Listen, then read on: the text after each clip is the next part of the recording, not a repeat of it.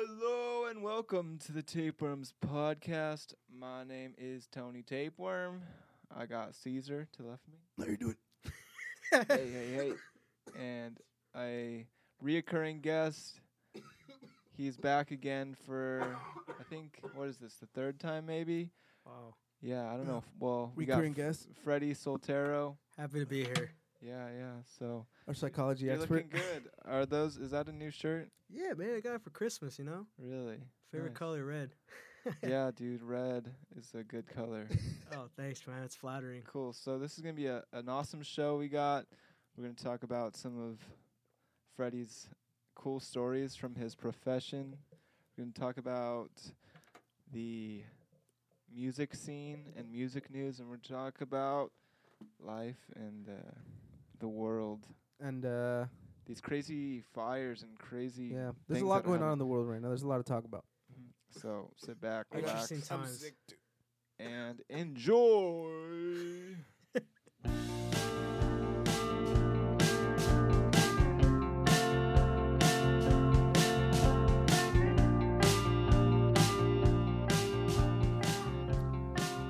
Freddie uh, been hanging out the whole day today. We just wanted to be in each other's company. Cute. Um, we decided to hit up Popeyes today, and uh, a lot a lot of things happen at Popeyes apparently. If you've been keeping up with the news, there's always drama there. Fights. And me and over Freddie definitely sandwiches. experienced multiple drama experiences while we were there. Uh oh. yeah, man. Wanna open up, Freddie?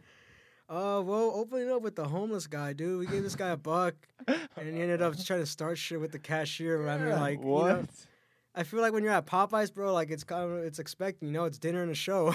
yeah, he, he was really nice. He just walked in. He's like, guys, I just I really want to have you know dinner tonight, and um, if you guys can lend me a couple bucks, you know, uh, you guys could help me out. And so you know, me and Freddie, we're just good guys. So we Yeah. decided to give him Good some Christians. Cash. Yeah, yeah. good Christian well, boys. you, you're making up for all the sins you've yeah, been we're, doing. we're- we're good Jesuit boys. okay, sure. Uh-huh, so uh-huh. we, you know, we give him the money, and then homeboy goes to get some food, and then while me and Freddie are sitting down waiting for our food, we see him like banging on the glass. the bulletproof glass at that yeah, Popeyes, right? yeah, you know, there's bulletproof always a story to why fucking these hood ass restaurants got bulletproof glass, bro. and then he's just complaining about his food or something. And we're like, oh, bro, like, God.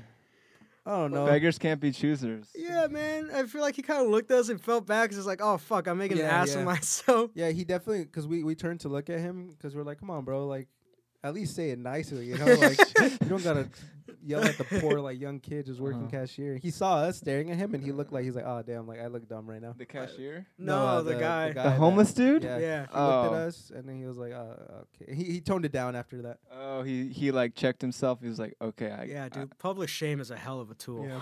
yeah. There was a guy before that, the guy wearing the Chiefs hat.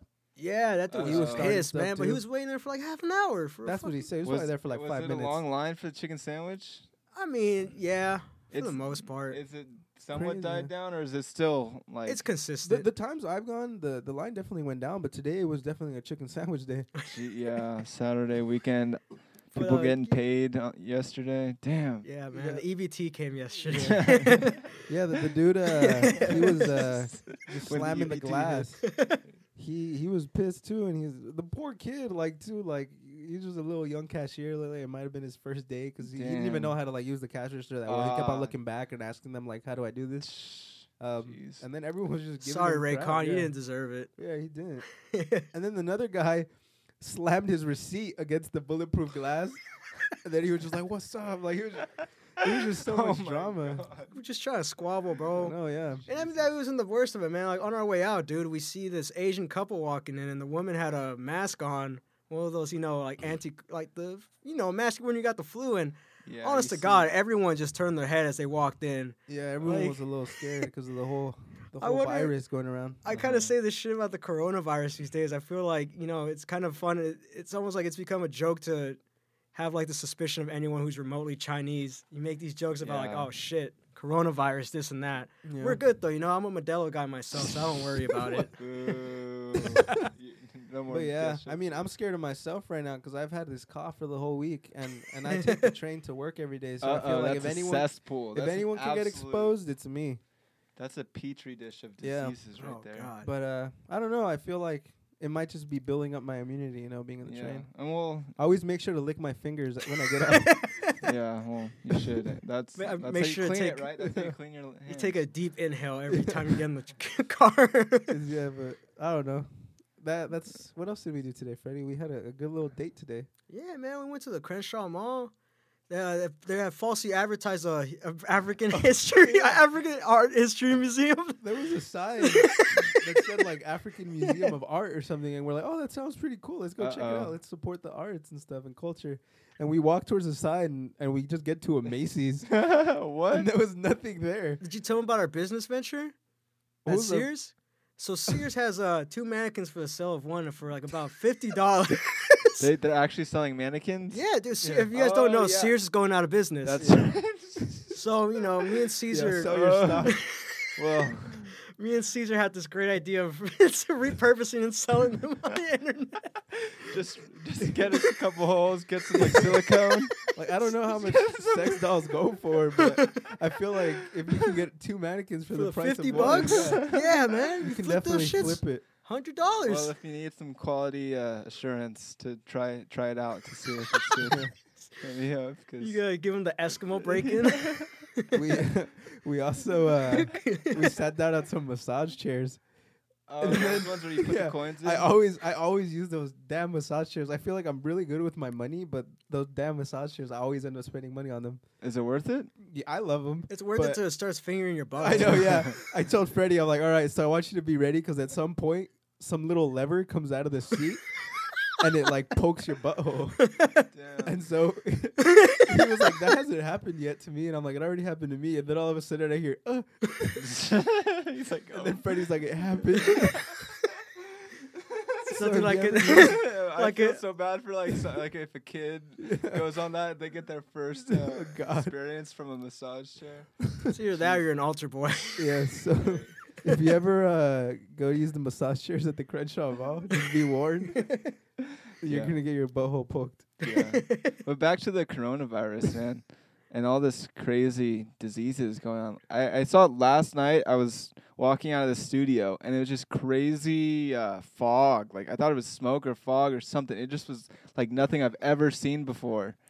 And then I was like, "What the heck?" And then today too. I mean, you see it walking around. It's like Yeah. foggy or smoggy. And Sue's, I was with Sue's earlier. She was like, "Yeah, it's. I think it's just the smog. It's like a smoggy day." And it's like, "Well, it doesn't really get that smoggy. It, there gets fog. This day and age, I mean, smog. Yeah, I right. say it the '70s no yeah, more. Yeah, exactly. So, so what? Sort of my idea was was that these fires in Australia. I read that they're circling the Earth a whole time around, and that these the smoke has pushed finally to California, and that's we're getting the smoke finally. I don't know. I I, I haven't fact checked this, but I don't know. Can you can you I mean, relate? If you guys recall, like a few when our senior year protest when we were at LMU, like they had the big string of fires in Ventura County and all that, and you know the smoke would blow our way. Like it kind of just looked like it was a really smoggy day, but Yeah, it was just all that smoke and ash in the air. Well, just just last year, um, there was all those fires. Um, I think in like the Palisades, Mm-hmm. the ones that were like uh, at the Getty and stuff. Yeah. Um, and I remember I, I stepped out of work, you know, to just kind of go for a walk, and then I thought that I literally thought the laboratory next door to ours exploded Damn. because it looked like a mushroom cloud over that laboratory. Jesus. And and I guess just relative to how close like I was to the Palisades, it's it's crazy how like smoke can travel so quickly Yeah. and, and in such strength because Mhm. it looked like the the explosion was next to my work, not all the way over there at the Palisades. Well, that's the issue with a lot of these wildfires, man. I know in Australia too, like they just have like the heavy winds just coming in, Yeah. and it just it's what makes it so difficult to deal with them. Yeah, I I was up on a hike in in uh, Topanga earlier. Beautiful views, but man, I couldn't even see the ocean because the smog was just that thick. I mean, not smog, the smoke. It was just like the damn. smog is stupid thick right now. Yeah. But beautiful hike. I mean, it was a nice. Have you hike. hiked there before? It was our first time. It was uh it was called Skull Rock. Skull Rock in uh up in Topanga. It's like a four mile little loop. Did you or see the something. Skull Rock? Yeah, we we went all the way to the top. A lot of people Sounds like a villain's hideout. turned back earlier, but you know you can actually go on top of the rock and like People s- that don't out. have the same strength as you and Suze. Well, yeah, we. I was wearing a sweatshirt too, and I was sweating like a pig. It was just like, oh my goodness. I it was kind of warm. Luckily, it was sort of early in the afternoon, so the the sun wasn't beating down on us, and only until we hit the the peak. Only when we peaked. Uh, but it was uh, it was a beautiful view, dis- despite the the s- smoke. But I my ankle's kind of sore now. I don't know. I'm getting old. Um, but the corona. See, you're coughing, man. It's you're getting me worried. I, I know. I I, come here so much. I'm like, am I gonna get the coronavirus? I mean, there there was just a, a plane crash a couple days ago where? in Corona, California, which Oh, you know just outside of L.A. It's like a few people, five, four, so four, five or six people died, and uh, I saw How the many people? news. Like a f- like a handful of people died. Here we I'll Was that the single engine that went down? It was like me- What was it, um, Let me what- fact check it. was it like a a passenger plane? it was a single engine plane. Like it has to, it had to been a- five a people pri- on it. private plane. yeah, Mhm. might have been like a charter flight. No, because I'm really scared of flying, and so la- lately I've been. I don't know if I talked about this before, but I've been reading a, a lot about like plane statistics, and um, apparently the odds of you like dying on a plane are actually lower when like than you. Getting into a car accident. Well, right? like the odds of you surviving are actually higher than dying when you crash in a plane, because it's it's like there's they're just built to survive it. yeah, So four people died on a small plane crash in Corona this past Wednesday. Small plane floundered and then crashed during takeoff at Corona Municipal Airport. Yeah. Where's Corona, California? It's like heading towards Riverside, right? Uh, San Bernardino and all that. I th- I thought it was. sa- I thought it was like all, it was along the 10, 10 East. I thought it was down. My God, could you ever fly again? I just Google searched Corona and it's just the beers. Do you think you'd ever be able to fly again Yeah, if you it- were in a plane crash? It's like east. I can't imagine. I, so- already am super scared of. I flying mean, like and, I say it like this: like my mom ha- had an accident when she was really young, In and a like she, plane? No, no, and you know, it's just in relation to like Oh. driving the car. Like she's afraid to get on the freeway. Like she swears by God, like she'll never get on a freeway again. Like even if it takes her a two-hour For real? she's terrified of getting on the freeway. And I mean, it's just it's like stuff like that because it just sticks with you for a long. It's like even though you know statistically, I mean, we're emotional beings. Emotion takes precedence over logic. So you can throw numbers all you want, but you can't convince someone who possibly survived a plane crash. Yeah, man. they'd I- hate you if they were to die on that second plane crash. They're like, "This mother convinced me to get on, told me that Yeah. everything Well- would be okay." And here I am. Yeah, I saw a car crash earlier today. Actually, it was uh on on the the 10 west, heading towards, you know, Malibu or to Santa Monica or whatever. yeah. And man, it was a rear end. Someone had just rear ended a. It was like a Mustang and an Audi SUV, and the Mustang was looks like two kids, just absolutely. The the Mustang was all fucked up, but then the Audi was totally fine, and Fuck. and it's just you hate Who got to see it, it. Who got it where? The Mustang on Oh. the front, and there was this crazy like it was like these two kids basically, like two teenage dudes, and then a, a older guy, kind of looked like a dad in in the in the Audi SUV, and the Audi was totally fine, and the Mustang, old older Mustang, was just messed up. But man, I was on the AM radio the other day for some reason. I I don't know remember why, but I was on AM AM radio and I stumbled upon the crash, like the traffic and crash uh, radio, AM Yeah. radios. And dude, it's almost weird how, especially in LA when there's so many cars, just how often there's car crashes everywhere. I, in- w- I wonder the if there's a correlation to why there's always so much traffic. Because I mean, when you have an accident on the freeway, like you back it up for everybody. yeah, it, you, it's really conge- It becomes a whole lane you can't use anymore. Yeah. And anyway, it was like nonstop. It could, they could literally, especially on rush hour, you can go a whole hour with a new crash every se- single second. And I was like, damn, that's kind of funny how like, LA needs to get better at driving. yeah, That's the moral of the story. yeah. I want I want to say that literally with no statistics, but just my off the top of my head, that most of these crashes can't be like fatal because I mean, if you're driving five miles per hour, bumper to bumper, like how It's how a f- badly could you fender hurt someone? bender at most, right? Yeah, but it's just it's just such an annoyance if you get into one of those crashes. Because odds are you A could fender just bender, yeah. yeah, like like even if it's not like like it actually bends the fender, yeah. like it's it's just because you crashed now you got to stop and you got to talk, exchange information. It's probably like a lot of crashes where like it's like bro, like nothing happened. Can we just move on with our lives? Well, but because something happened and we got to do the whole thing. Well, I mean, you don't want to pay for damage you didn't cause, but then you Yeah. gotta go. You know, firsthand experience working with insurance, man. Insurance is just a pain in the ass when you get to an mm-hmm. accident. It is. It takes a long time, and man, I don't. I don't want to talk about my personal car car crash Yeah. experience, but man, I've I've had to go through some some uh, insurance is with, and there was no damage involved, but they claim whiplash. I'm like, come on. and there was a kid in the car. Okay, I don't want to talk. Anyway, Child endangerment. danger. Just ended them. so with the coronavirus happening, and Oh, the, the plane crash in Corona, one can only think is is there a conspiracy at play? And I know we're we're we love conspiracies on this podcast. I guarantee you, three months from now, the vaccine for the coronavirus is gonna be out and about. They're just waiting for more infection. You know, it's gonna be oh preventative measurements because it's getting out of hand. It's, it's you know, I feel like this coronavirus is just like Ebola. Like it wasn't as bad as it seemed to be. Well, let me tell you a conspiracy that I've already been cir- s- I've already seen circling the internet. let's let's hear it. And so, um, you know how like China has been having its like its issues with its population and that all those Hong Kong protests and stuff like that, Yeah. and how like they're trying to like increase government surveillance and just Mhm. just overall control of the population. Best time to go to Hong Kong right now, by the way, if you're trying to travel.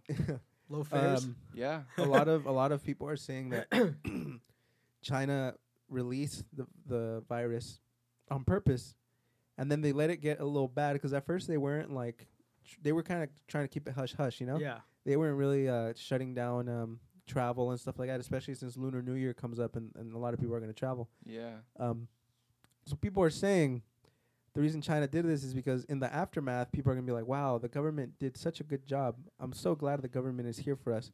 And then the government's going to try to pass policies to say, "Look, you, preventative? you need a yeah to prevent things like this happening in the future. We're going to need a, a lot more uh, powers in the future." Uh oh. And so what those powers may be, I don't know, but the powers are going to increase because you know, there's there's going to be a lot of people afraid of what happens next. Well, Jeez. they just quarantined over 11 million people, right? They Yeah, quar- that the whole quarantine was the entire where- where province. Patient zero supposedly Yeah. was. Man, I also heard somewhere that if people who are trying to spread the news of that coronavirus was happening, like they That- were persecuted, like they. One they- top virologist hasn't been heard from. He's Yeah. like the, yeah, so you know, it That's crazy. Yeah, Yeah. right. Jeez, like China's a hell of a country. they First they in the used water him to make it and release it, and now, now they just got now he, when he blows the whistle, they Yeah. shut. They put a. I mean, is it much different here? Like, look at the whistleblower for the impeachment trial right now. I think whistleblowers are an extinct population, no matter where you are. Yeah, or at least dying, very Yeah. dying Yeah, breed. I mean, That's why we it's got to be the the internet social justice warriors that find Yeah. it.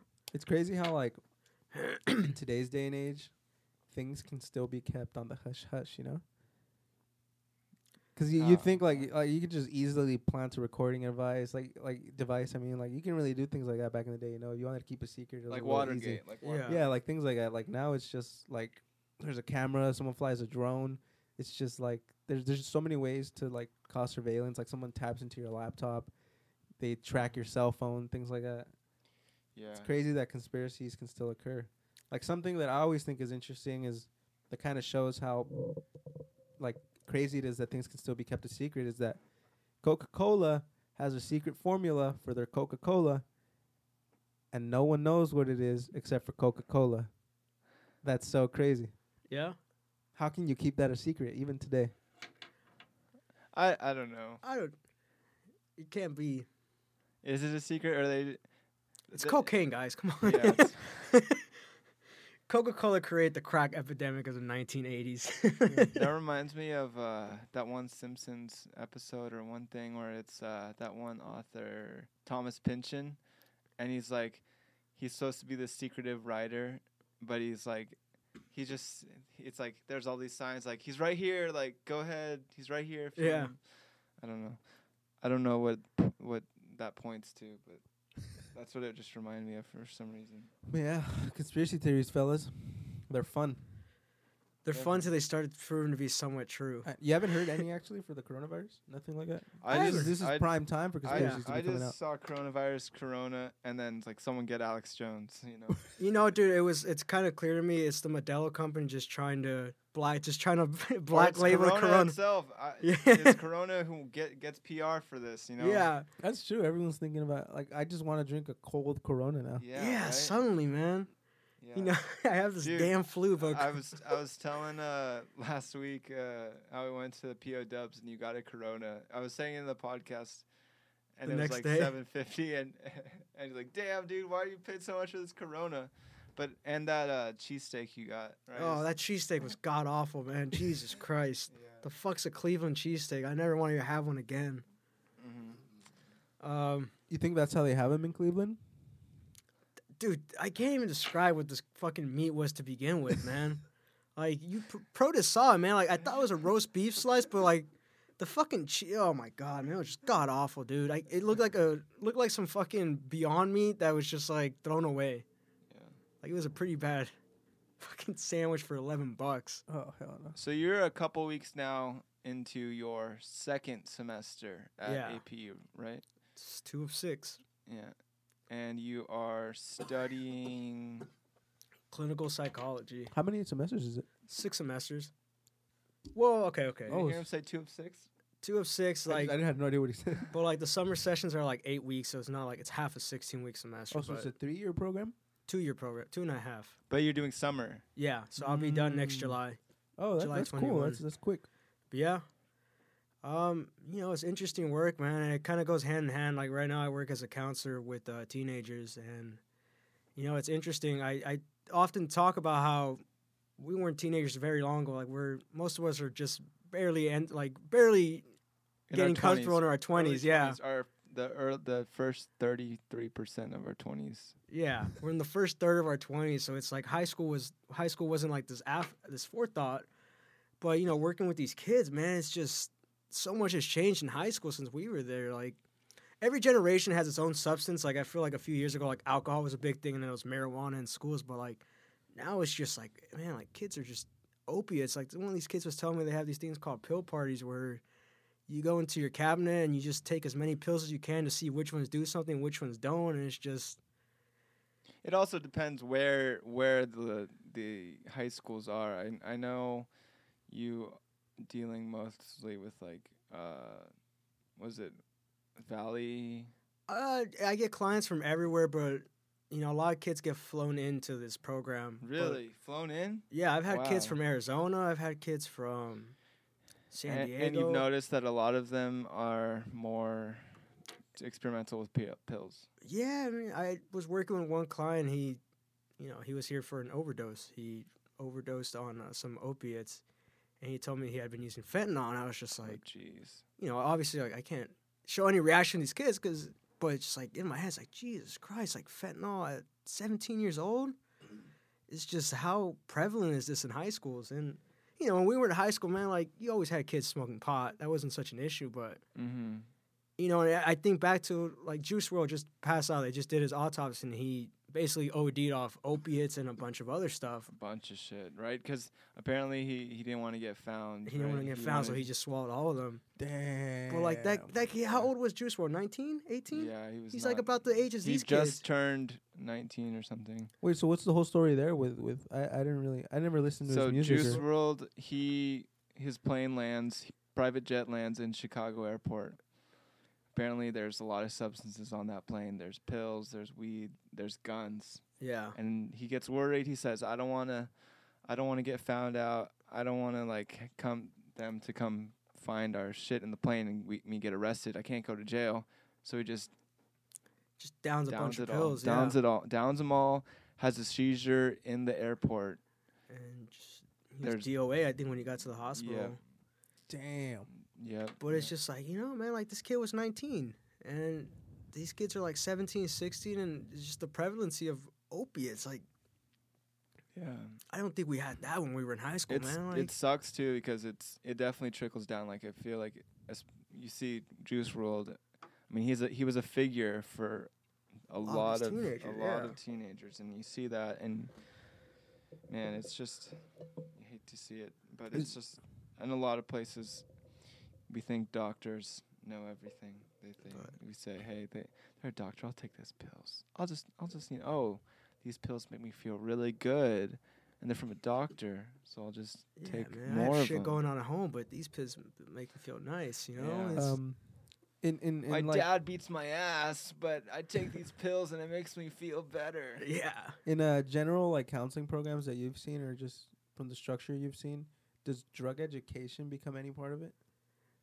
Yes and no. Like the say no to drugs campaign of like the Reagan era, which like you know I look at these school programs and it's still the same old shit of like this is just say no to drugs. It's like I think there needs to be some more education of. I realize like a lot of these kids never see the negative consequences of it. Like we grew up in the hood, like we got fucking crackheads around us. Like we knew the consequences of drugs, but like these kids are just told no, you gotta get in the mind of a teenager. You you are naturally wired to be a little bit more risky in your teenage era during your dev- developmental age of teenage. You're naturally wired because your body wants to have these experiences. So you know when you're moving forward, you you it's a learning it's a learning complex. Mm-hmm. So you know reckless behavior is kind of wired into you at the teenage brain, and you know drug, drug education is just telling you don't do this. You naturally have that curiosity at that But age. why? But why? Yeah. These kids are all looking for an escape. Yeah. Like, no, I'm saying like that's probably what the kids are thinking when they say Yeah. like, don't do the drug and they're like, but why? You know, I think it needs to be an honest education of like, look, this is what drugs do to you. yeah. This is the consequences of it. Don't just tell a kid to say no. You know, now kids naturally gonna at that age they're naturally gonna push the buttons. Like you told me no, well I want to figure out why no. And unfortunately, like it's kind of hard to say no to these hard ass substances once you've been on them for a while. Yeah, I mean the reason I asked too about the whole drug education thing is because like let's say Juice WRLD like he had I don't know like a certain amount, certain milligrams of like heroin or something, and then he's like, oh well, I'm just gonna like consume all this. You know, if he had any form of drug education where he knew like what a lethal dosage is, You know, you possibly know, like It's not that easy though. it's not that easy though, man. Like you know, opiates are not a drug you can just try once and I'll never go back to Yeah. again.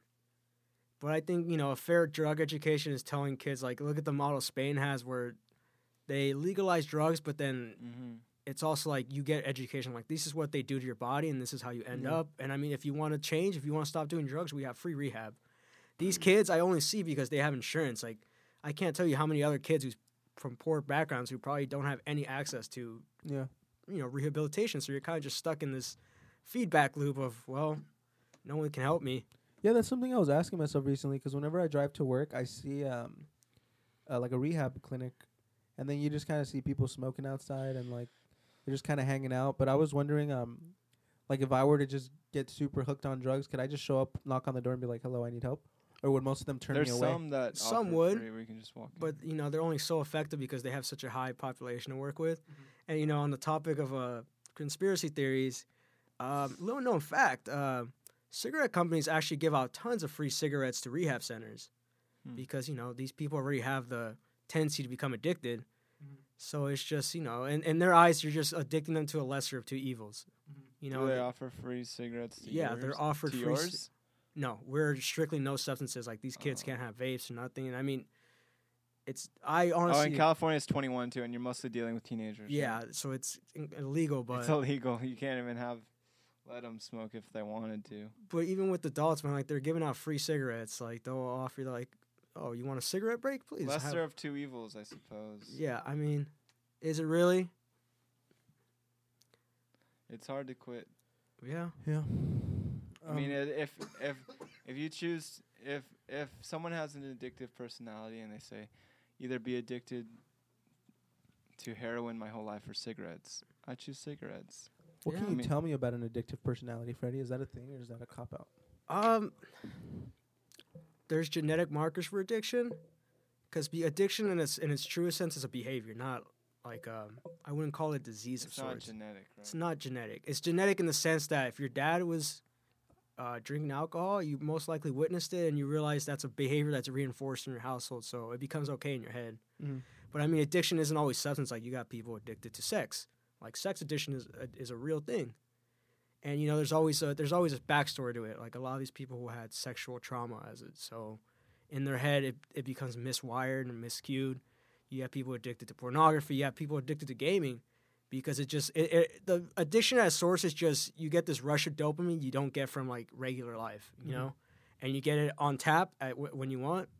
You get it as much as you want, as much as you don't want. You kind of control it, and that's the main that's the main core of addiction. Is you know you in the beginning you may be able to control it, but eventually it controls you. It's weird because we are a culture, especially today, where we're the most technically the anxious, depressed in ever, right? And Yeah. you can't help but wonder. And this isn't even a conspiracy that if it's sort of the culture that's of marketing and business and saying, "Hey, be as a, we," it helps us. This business, if you are addicted, literally addicted to it, like it, it doesn't have to be a c- cigarette company. It's literally all companies that say, hey, if you're monthly subscribed, it, like Netflix, you know, if and literally Yeah. any company, yeah, you say, hey, if we like if you are addicted to us, we're gonna offer you the most addicting things, and you can't help but wonder if this is if if addiction is sort of a a uh, side effect of of capitalism. I mean, how do fast food joints stay open, man? You're always craving a McDonald's. You're always craving a Popeye's I- chicken sandwich. Literally, Mc- Taco Bell dollar cravings menu. I'm It's- craving. I literally was at Taco Bell like uh, the other day, and I was like, man, I just want like all these cheap food for You're scratching Yeah. my neck. five dollars. And yes, Sc- and they they give you all that. They load it up with the cheese and the beans and the meat, and it's like, man, this makes me feel happy for you know the time I'm eating it, yeah. And then you're depressed again. and then I'm depressed again. Yeah, it's a wild world, fellas. Yeah. It's, it's kind of tragic, man, how we uh we built up an economic system around uh the vulnerabilities of people. But I think what isn't built around our especially when it's a vulnerabilities. teenager, especially when Yeah. it's a teenager and they're so young and impressionable. That's the thing. Like your brain isn't done developing until 25. So you used to have a malleable oh, brain God. to your I'm 25 years yet. old. So, you know, once you turn 25, whatever habits you've developed, you're most likely going to follow you to the rest of your life. And, you know, after 25, it's kind of hard to rewire your brain. So, all you listeners under 25, make the most of your youth. so, what do you see as the one crucial factor that could sort of change how we look or how we how we change the current culture? I know it's a tough question, but oh, Around ju- the culture as a whole, or or from from teen from the teenagers you've been working with, what do you think is the one thing, whether it be from an educational perspective or something else that that you see and you could see, hey, if if if we can make a change as a culture to help these these select patients, it select can make population. it, it can make the world a better place. You know, man, at the at the heart of this issue is these kids are crying for help. And unfortunately, in our current culture, that cry for help is often heard answered by substances. You have kids with broken homes, and even kids with two parents at home. Like there's just there's parents who just aren't active in their kids. You know, they're busy with other things. They're busy on their phone. Oh my, you know, there's a lot of parents I see just spending time on their phone. You're neglecting your kids, and you know, uh, ideally, a kid's first source for answers and a point of reference is always going to be their family because that's the first system you're growing into. And unfortunately, when that that system doesn't answer the kid's issues, like if the kid's call, asking for help, he's calling for help. If the parents don't answer it, unfortunately, you have you know you got man like look at the cigarette company with how how many kids are vaping nowadays. Man, I see kids with Juuls and all that, and it's just you have these issues, man. Well, nicotine makes you feel great. So it really begins in the families, and I think that's what it, that's what it seems like you're getting at. Like you have parents who are uh, workaholics, addicted to work for God.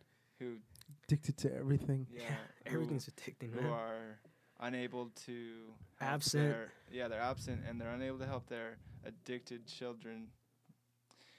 Yeah, and uh, let's take a quick break and see you on the flip side.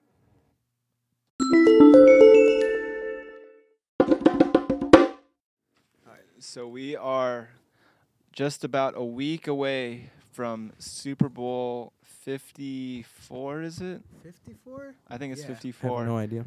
against the San Francisco 49ers, my hometown team. Versus, well, not my hometown. All of hometown. a sudden, I, I'm, I'm I'm rooting for him for Raiders sure. bandwagon jump. And then against the Kansas City Chiefs, his other hometown. my other hometown. I have a Chiefs jersey too. but uh, I'm definitely looking forward to the game and all the fun Super Bowl All the fanfare. festivities. yeah, it's gonna be a good time. I love making food. I love Super Bowl for the food. You know Yeah. what? I'm just excited the Patriots aren't in this for the first time Yeah. in God knows how many fucking years. Yeah, seriously. It's crazy because the Niners were so bad last year and they're back.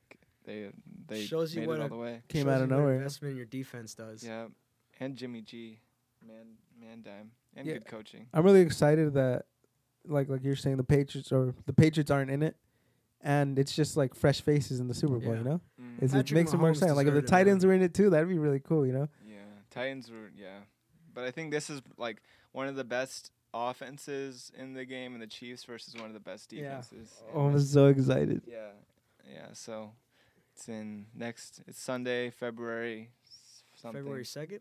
Yeah. Yeah, so it's coming up, and then yeah. So I'm rooting for the Chiefs. You guys got any picks? I got Chiefs. Oh, really? I'm surprised, man. I I thought, thought you were rooting for the Niners. Wait, why did I say Patriots? Did I say What? Patriots You or said Chiefs? Chiefs. I said Chiefs. Yeah. I, s- I meant Niners. I'm That's sorry. a Freudian slip. He really, he's really, Shit! cheering- he's really cheering for the that Chiefs. now the Chiefs are good. You just you just sound like such a bandwagon right now. I meant Niners. I swear. God damn Yeah. it. I, I gotta quit. let, let, let's address the elephant in the room here and say that the Niners are only in the Super Bowl not because of Jimmy G's efforts. Jimmy G does not deserve to be in the Super Bowl. Yes, he does. He's No. a great quarterback. It's- he does what he, are he we- does are- his job. He does are his we job. going off stats here? I mean, the No, run game has going been We're going off wins. He's good at handing okay. the ball off. The run the run game has been amazing. The defense has been amazing. Jimmy G at behind the center has been ass. Let's be honest here. if you want to go to stats too, he has one of the best passer ratings in the NFL, and he does his job. Sure, he throws a few picks. However, he does his job, and he's led the team to a 13 and three season with a lot of injuries. Yes, the he the running backs have been hurt sometimes, but also the the the defense has been hurt. The wide receivers has been hurt, but he's been a mainstay and a constant. But that's what I mean. Even the secondary, secondary has been consistent. You have a great defense in the 49ers, but I don't think Jimmy G deserves to have the credit for carrying the Super Bowl. I think the defense and the running game has carried the the 49ers as far as they went. There's been some games where Jimmy G really lights it up in. in But the that's what I have game. to say. You look at how the Chiefs dealt with Derrick Henry last week. I I'm excited to see how they handle the running game for the 49ers. Yeah, we'll see. Because a lot of that stuff with Derrick Henry, it seems to be like he's just, it's just all him and the O line just like does it a You little guys want to put some money on it? I'm so down. I'm so down. Let's have a little Super Bowl. Let's have a, a score Squares? pool. Yeah, Wanna squares. Squares. all right. We'll We'll, we'll make one after the after we are start done rolling. Anyways, Um, but yeah, uh, Super Bowl coming up. Uh, we're gonna watch 1917. Yes, but also the, it's crazy time for football because we talked about the Aaron Hernandez documentary Yeah. a couple weeks ago. That's a crazy doc, but man. I just watched it today. Oh, really? Yeah. What are your thoughts? Uh, I I I remember hearing about this whole thing because it's not that far away. Um, it happened like in 2017. Yeah, we're right? not we're not very removed from it. Yeah. Gone Yeah. forever. Aaron Hernandez is still a meme. But I mean, we're still seeing it now, man. Like, look at Antonio Brown for God's sake, man. He's gay too. no, I don't know about gay, but I mean, No, so yeah, he's, he- he's he's not all there. No, I know. Yeah, he's just uh, drama. He's a drama queen. But got it's crazy how you scrambled can see the whole the whole story of Aaron Hernandez. Like Yeah, I don't really know where Antonio Brown, what where he comes from, or what his background or anything is. But just to see a guy from Connecticut, just a a kid from Connecticut named Aaron, mm. get into Yeah. this life of of crime and and just become an an actual serial killer, but that's you know, it. It's but also is a great football player and he has a Super Bowl touchdown. it's not him necessarily. It's you know CTE, man. Like you, it, these kid, these guys act like they have dementia. It causes all these personality changes. Like they're just not themselves. I don't think, you know, Aaron Hernandez at any point in his life was ready to murder someone, but I think you know that brain damage just Yeah. inhibits you. That coupled with his background, coupled with his repressed sexuality, yeah, just is a recipe for disaster. disaster, murderous disaster. Yep. And man, so CTE is a hell of a drug. C, you know, CTE as a whole, man, it's. I had this theory that you know, going off addictions, it's they with boxers they used to have this thing called punch drug syndrome, where these guys, you know, these guys they live for the fight, they live for the adrenaline rush of just getting punched in the face and punching back. And you start, I wonder if it's the same thing with these footballer guys. You know, once the CTE starts kicking in, I wonder if they, those parts of their brain that cause some inhibition that try to tell you otherwise, they get shut down. These guys just, it's almost like an addiction to them. They just keep living for just getting hit over and over without any regard for what's going on with themselves. Yeah. You've never played football, have you? No, I played rugby though. Well, that's an interesting thing too. You you don't you haven't heard any cases of CTE with rugby players. Mm-hmm. Just broken jaws. Yeah. Yeah. But Well- at least you know, it's, I think psychological, just mental trauma is definitely, you know, at least if I suffer some sort of game-ending injury, i- injury in rugby, at least I still have my sanity. You know. yeah, seriously. Yeah. There was a c- couple times on the lax field where I, I don't know if it was a concussion happened, but it was definitely a kind of a little hit when I was running hard. It's a big hit, but luckily it's not like tackle. You're not supposed to bring him to the ground. Yeah. I've played lacrosse basically all my life, and luckily, You're no still all there, injuries. Protus? I think I'm still all there. What do you? Think? You have any repressed sexuality? Uh, you have any homicidal not. tendencies? I hope know? not, man. I hope not. But I, I, uh, I can see in a lot of contact sports that, especially football, How, how old was Aaron Hernandez?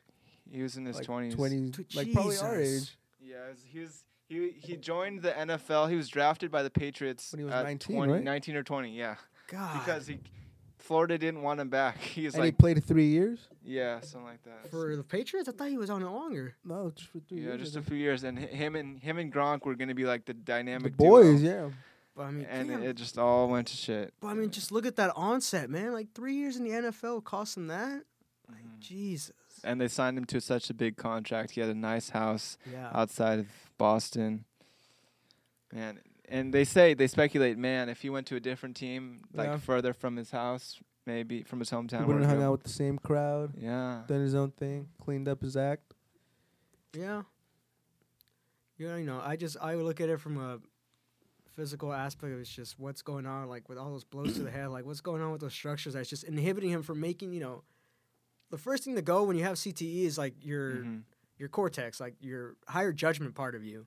That's the first thing to go. So, you know, him making these decisions to hang these decisions to hang out with these people and just act on the what he was acting on is just So I see it more as a manifestation of what this is sort of, I think, leading to. I was listening to a Malcolm Gladwell podcast. He's an author. Uh, he has an uh, episode about football, and there's been even not just NFL players, but a few college players too have committed suicide after from playing football, and, and they check their brains to have CTE. You look at Junior Seau too. yeah, Joe. Shot himself in the chest because you know He knew something was up. yeah, so they wanted to check his brain. But anyway, do you think, and I think I'm leaning towards this too, in, in maybe 100, 200 years, we'll see football the way we see the ancient barbarian uh, Roman colosseums of just fighting in the in to death in the middle of a colosseum. Seen as a blood sport.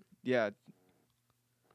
We think now, oh, you can't you can't just do this to people. Like you can't quit football. It's a national pastime. But it, so is it for the Romans too. Yeah.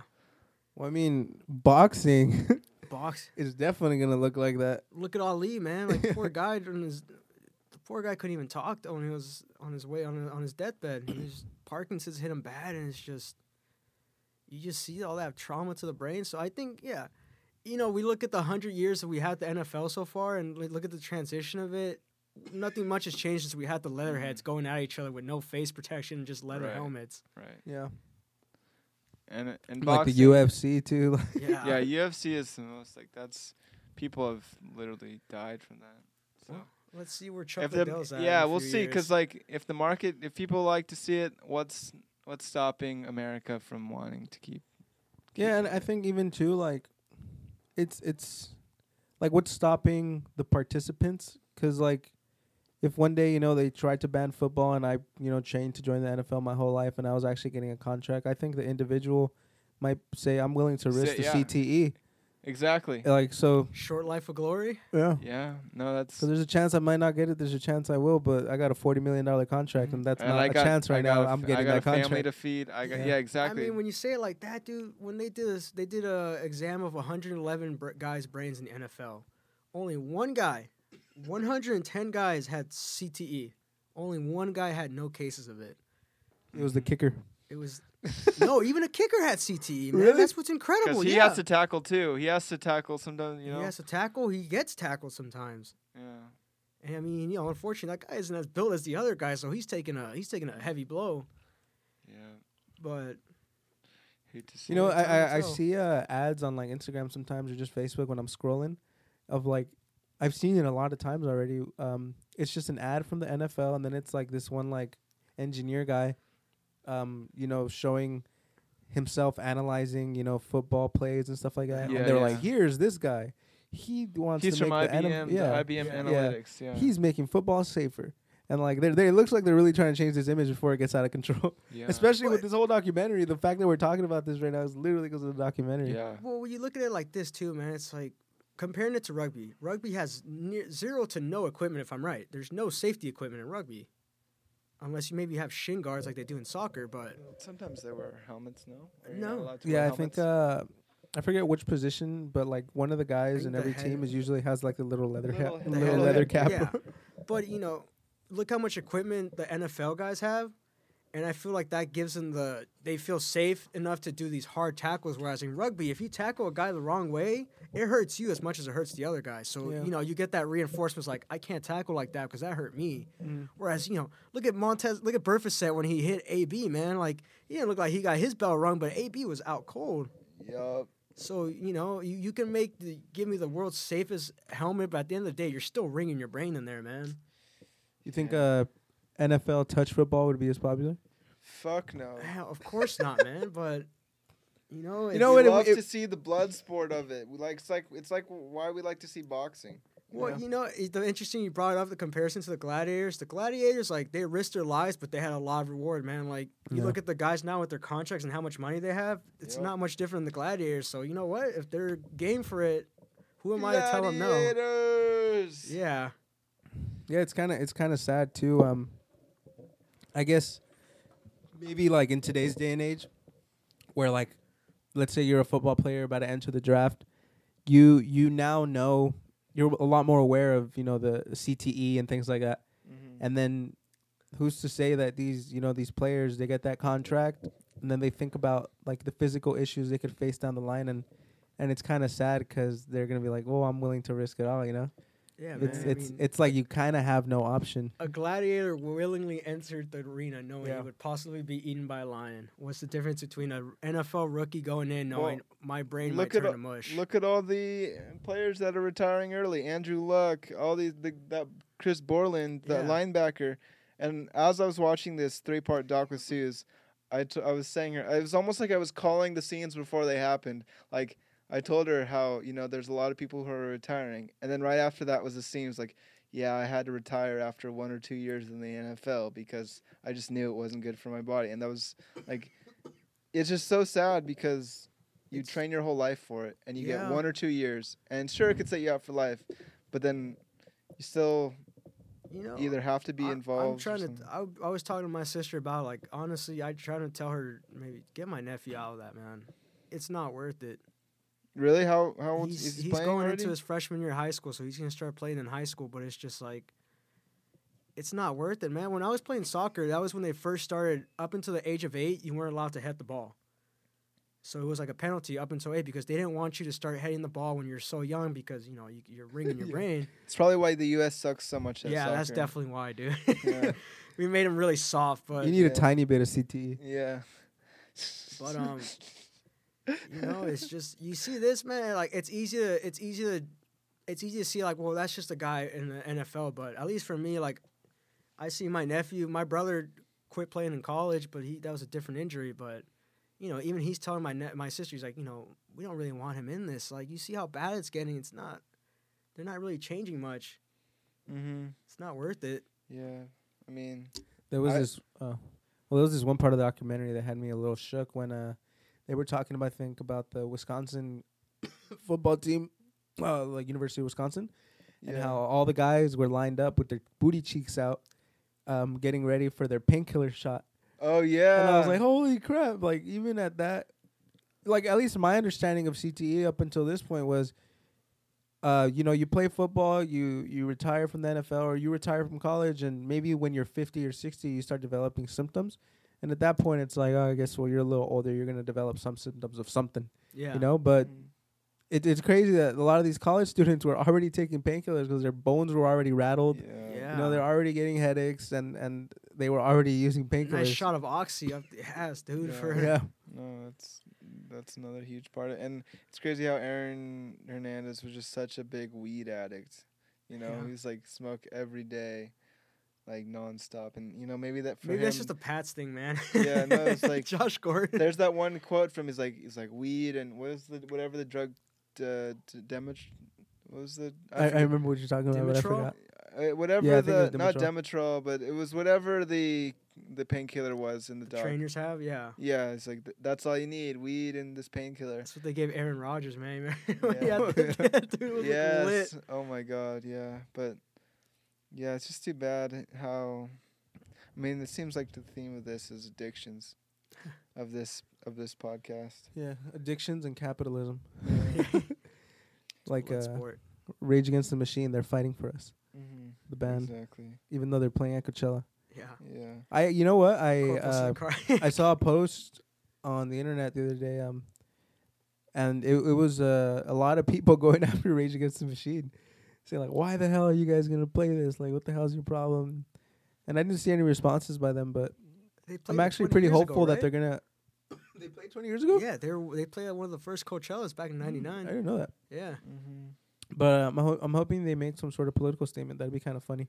Well, that's Yeah, make a total subversion of it. You know, that's that's the real name of it. And I saw a lot of people when they posted about on their Instagrams, a lot of the artists they would they wouldn't allow comments, so people wouldn't be able to say like, Yeah. "Why are you uh, supporting a this festival where Dude, the they're founder infiltrating the machine to rage against the machine. Boom!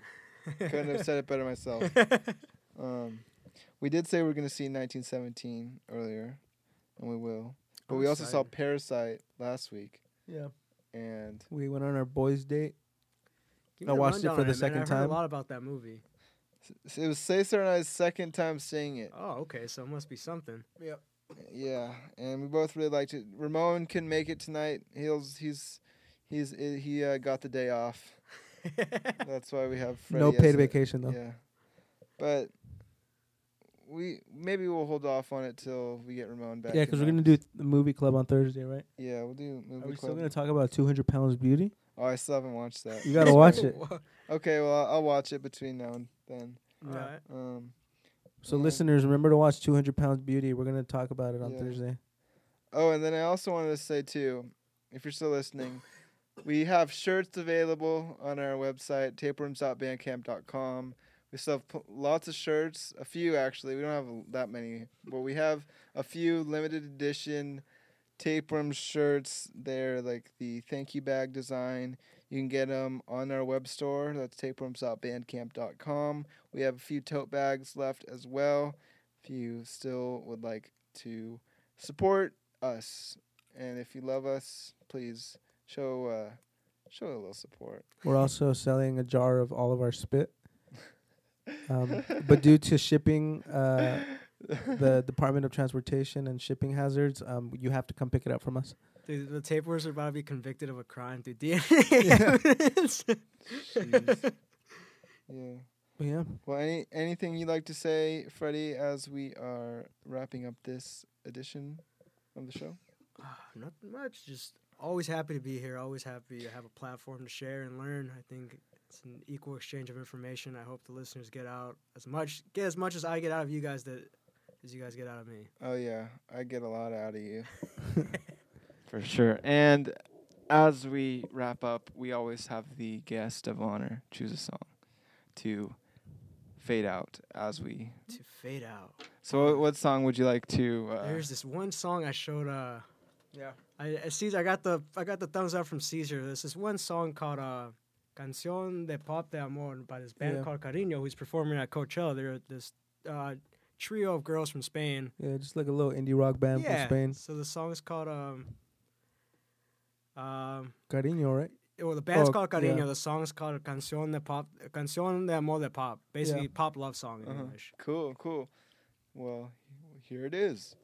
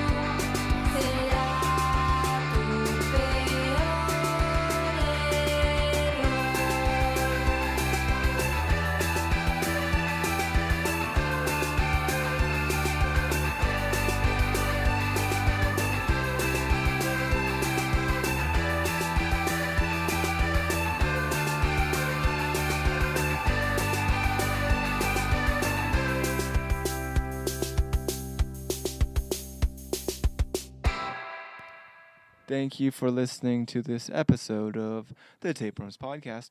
And remember, keep, Keep it wormy.